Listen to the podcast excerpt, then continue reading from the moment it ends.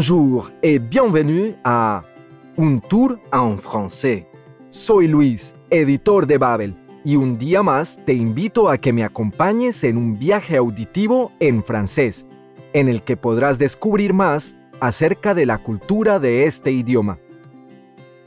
Recuerda que en babbel.com barra inclinada podcast encontrarás la transcripción de cada episodio, además de contenidos extra.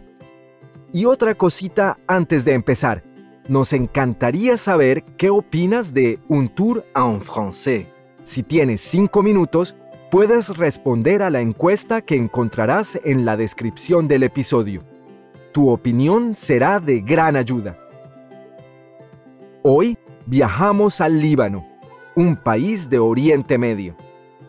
La lengua oficial del Líbano es el árabe, pero casi un cuarenta por ciento de los habitantes hablan también francés, así que es bastante frecuente escuchar ambas lenguas. Pero, ¿por qué se habla francés en el Líbano? Tras la Primera Guerra Mundial, Francia y el Reino Unido se repartieron el antiguo Imperio Otomano en un pacto secreto llamado Acuerdo de Sykes-Picot. Francia se quedó entonces con el territorio del actual Líbano y Siria. Durante la ocupación francesa, tanto el francés como el árabe fueron lenguas oficiales en esa región, hasta mil novecientos cuarenta y tres, cuando el Líbano y Siria obtuvieron su independencia. Próxima parada, Un Tour en Français.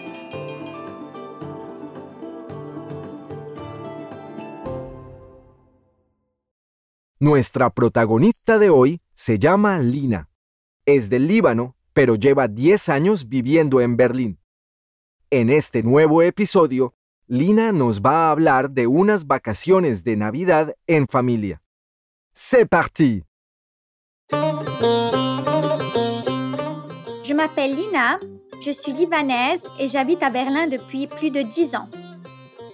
Je viens d'une grande famille arabe de quatre enfants. Aujourd'hui, bien sûr, la famille est plus grande. J'ai plein de neveux et de nièces, des beaux-frères et des belles-sœurs. Mon histoire se passe en décembre deux mille dix-neuf, avant la pandémie, quand on avait encore des trucs intéressants à vivre. Je suis retournée à Beyrouth pour rendre visite à ma famille pour Noël.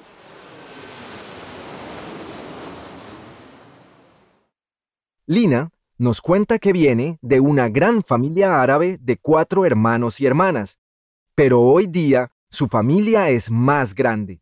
J'ai plein de neveux et de nièces. Tengo muchos sobrinos y sobrinas. De beaux-frères et de belles-sœurs. Cuñados y cuñadas. La historia que Lina nos va a contar tiene lugar en diciembre de dos mil diecinueve, antes de la pandemia, quand on avait encore des trucs intéressants à vivre. Cuando todavía podíamos hacer cosas interesantes. Por cierto, la palabra truc es una manera coloquial de decir cosa. Si te fijas, podrás comprobar que la palabra truc se usa mucho en francés. Pero regresemos a nuestra historia. En diciembre de dos mil diecinueve, Lina vuela a Beirut para pasar las Navidades con su familia. Aller a Beirut pour Noël, c'est pas du tout des vacances. C'est même plus stressant que ma vie à Berlin. Tous les jours, mes neveux me réveillent à sept heures. Ma mère tue un poulet pour le petit déjeuner, une vache pour le déjeuner et deux moutons pour le dîner. Moi, je ne veux pas manger de viande, mais ma mère ne comprend pas. Pendant le dîner, tout le monde boit du vin et du whisky. On parle beaucoup, on débat. J'explique à ma mère que je ne mange pas que du tofu, mais elle ne comprend pas ça non plus. Pero para Lina, regresar a Beirut por Navidades no es sinónimo de vacaciones. Nuestra protagonista dice: C'est même plus stressant que ma vie à Berlin. es incluso más estresante que mi vida en Berlín. Todos los días, sus sobrinos la despiertan a las siete. Y nos dice que su madre mata un pollo para desayunar, una vaca para comer y dos ovejas para cenar. Y eso que Lina no quiere comer carne, pero su madre no lo entiende. Durante la cena, los adultos beben vino y whisky, mientras debaten sobre muchos temas. Lina le explica a su madre: «Je ne mange pas que du tofu». Yo no solo como tofu. Pero no hay nada que hacerle. Elle ne comprend pas ça non plus. Eso tampoco lo entiende. No sé a ti, pero a mí lo que describe Lina me resulta bastante familiar. Cette année-là, deux amis français viennent me rendre visite au Liban. Les trois premiers jours de leur visite se passent comme prévu. Ils font une overdose de hummus et ils sont surpris parce qu'il pleut tout le temps. Bien sûr, ils sont français, alors ils critiquent beaucoup. Il y a trop de circulation sur la route, les Libanais ne respectent pas l'environnement, et cetera. Mais ils oublient que le Liban est un pays qui a connu beaucoup de guerres. Pour un Libanais, séparer le papier et le plastique, c'est bien, mais avoir un toit, c'est plus important. Esas navidades, dos amigos franceses de Lina vienen a visitarla al Líbano. Los tres primeros días transcurren según lo previsto. Se passe comme prévu. Sufren un empacho de hummus y están sorprendidos de que llueva todo el tiempo. Los dos franceses también se quejan mucho. Il y a trop de circulation. Hay mucho tráfico. Les Libanais ne respectent pas l'environnement. Los libaneses no respetan el medio ambiente.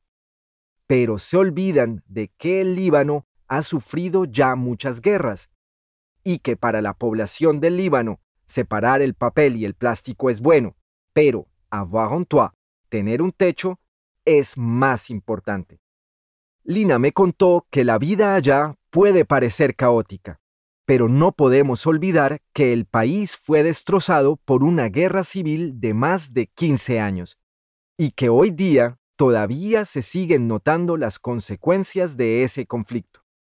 Sin embargo, ella también me aseguró que el Líbano tiene una riqueza cultural increíble, unos paisajes impresionantes y unas gentes muy acogedoras. Pero escuchemos ahora si los amigos de Lina hacen algo más que comer hummus y quejarse. Un jour, nous décidons d'aller à Sour, une ville au sud du Liban.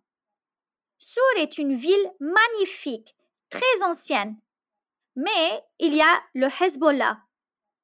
Le Hezbollah, c'est le parti musulman chiite. Et il utilise cette ville comme base pour protéger la frontière avec Israël. Il faut donc faire attention. On ne peut pas dire n'importe quoi ou aller n'importe où. Nous partons en voiture. Mes amis sont très heureux de visiter le Liban. Il fait beau, tout va bien.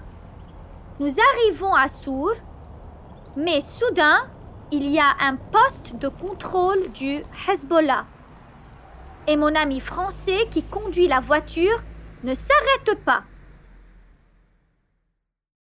Así que un día, Lina y sus amigos deciden ir a la ciudad de Sour, conocida en español como Tiro. Sour, o Tiro, está en el sur del Líbano y es Patrimonio Mundial de la UNESCO por su increíble riqueza arqueológica.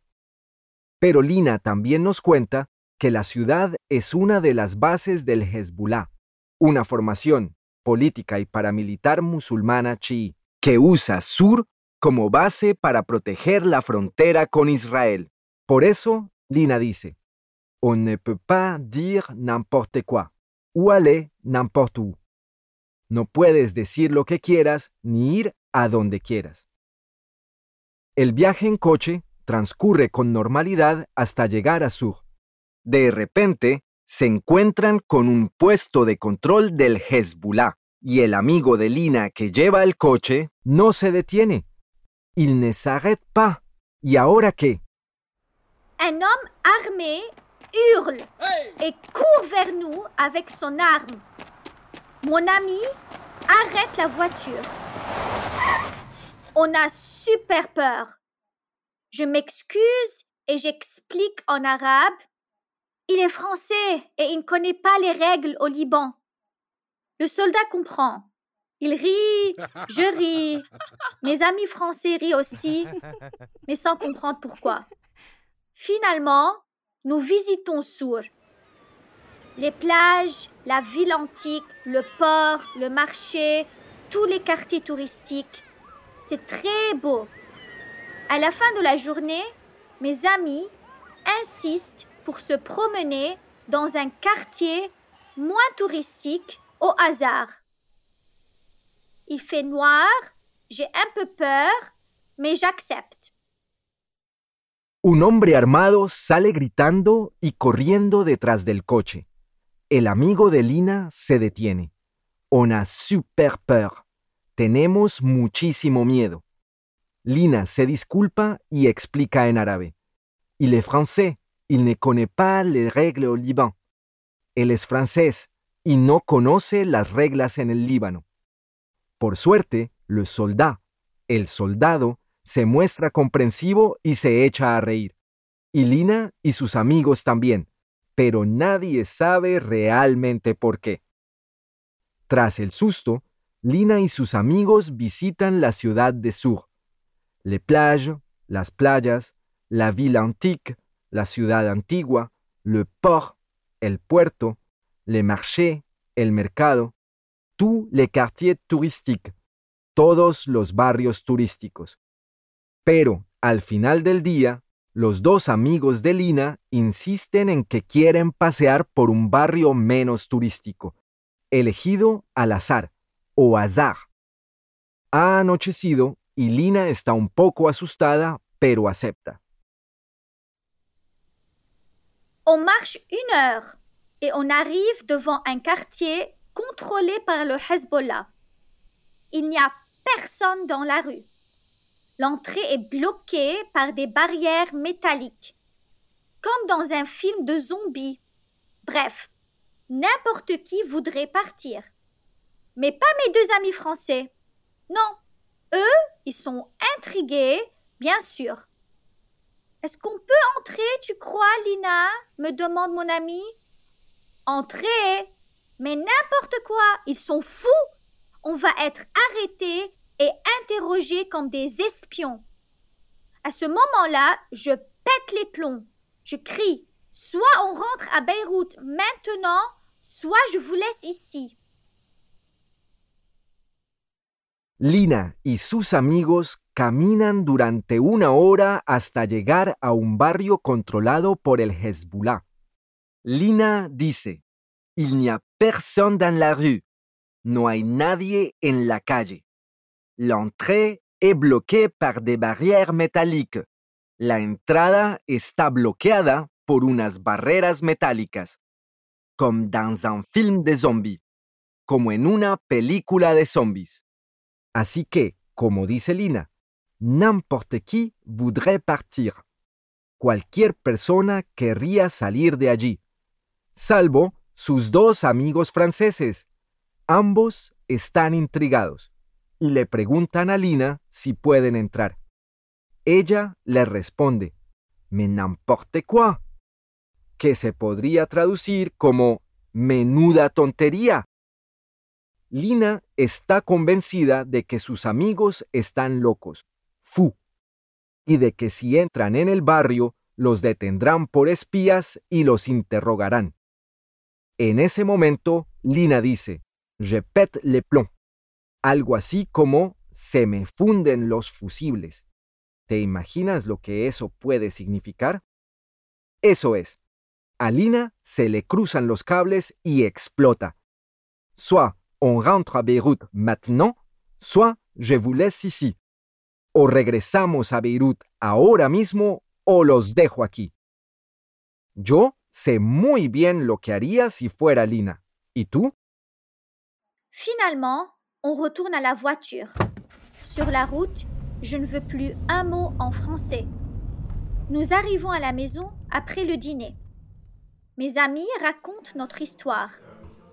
Ma mère est triste. Elle me dit « Mais pourquoi tu n'as pas laissé tes amis à Sour ? J'avais préparé un riz au poulet, du fattouche et du taboulé. » Al final, los tres amigos regresan al coche. De camino a casa, Lina no quiere escuchar ni una sola palabra en francés. Cuando llegan a casa, la familia de Lina ya ha terminado de cenar, lo que faltaba. Los amigos de Lina empiezan entonces a relatar su jornada en Sour. De repente, la madre de Lina se pone muy triste y le pregunta a Lina, «Mais pourquoi tu n'as pas laissé tes amis à Sour?» Pero ¿por qué no dejaste a tus amigos en Sour? Pero la madre de Lina no lo dice por la situación peligrosa vivida en Sour. Está triste porque Lina se perdió el festín que había preparado para toda la familia. Un riz au poulet, un arroz con pollo, fattouche, que es una ensalada de tomate, rábanos y otras verduras con pan árabe tostado, y taboulé, un plato a base de sémola de trigo con perejil, menta, cebolla, granada, aceite de oliva y zumo de limón. ¡Pobre Lina! Y con la boca hecha agua, nuestras navidades en Líbano llegan a su fin. Te aconsejo intentar escuchar la versión solo en francés de este episodio. Verás que es una excelente manera de practicar tu comprensión oral. A mí me ayuda mucho. Y no te olvides que puedes volver a escuchar este episodio tantas veces como quieras. Recuerda que puedes responder a la encuesta sobre el podcast que encontrarás en la descripción del episodio. Merci. Gracias por escucharnos. Te esperamos en la próxima parada de nuestro viaje. Au revoir.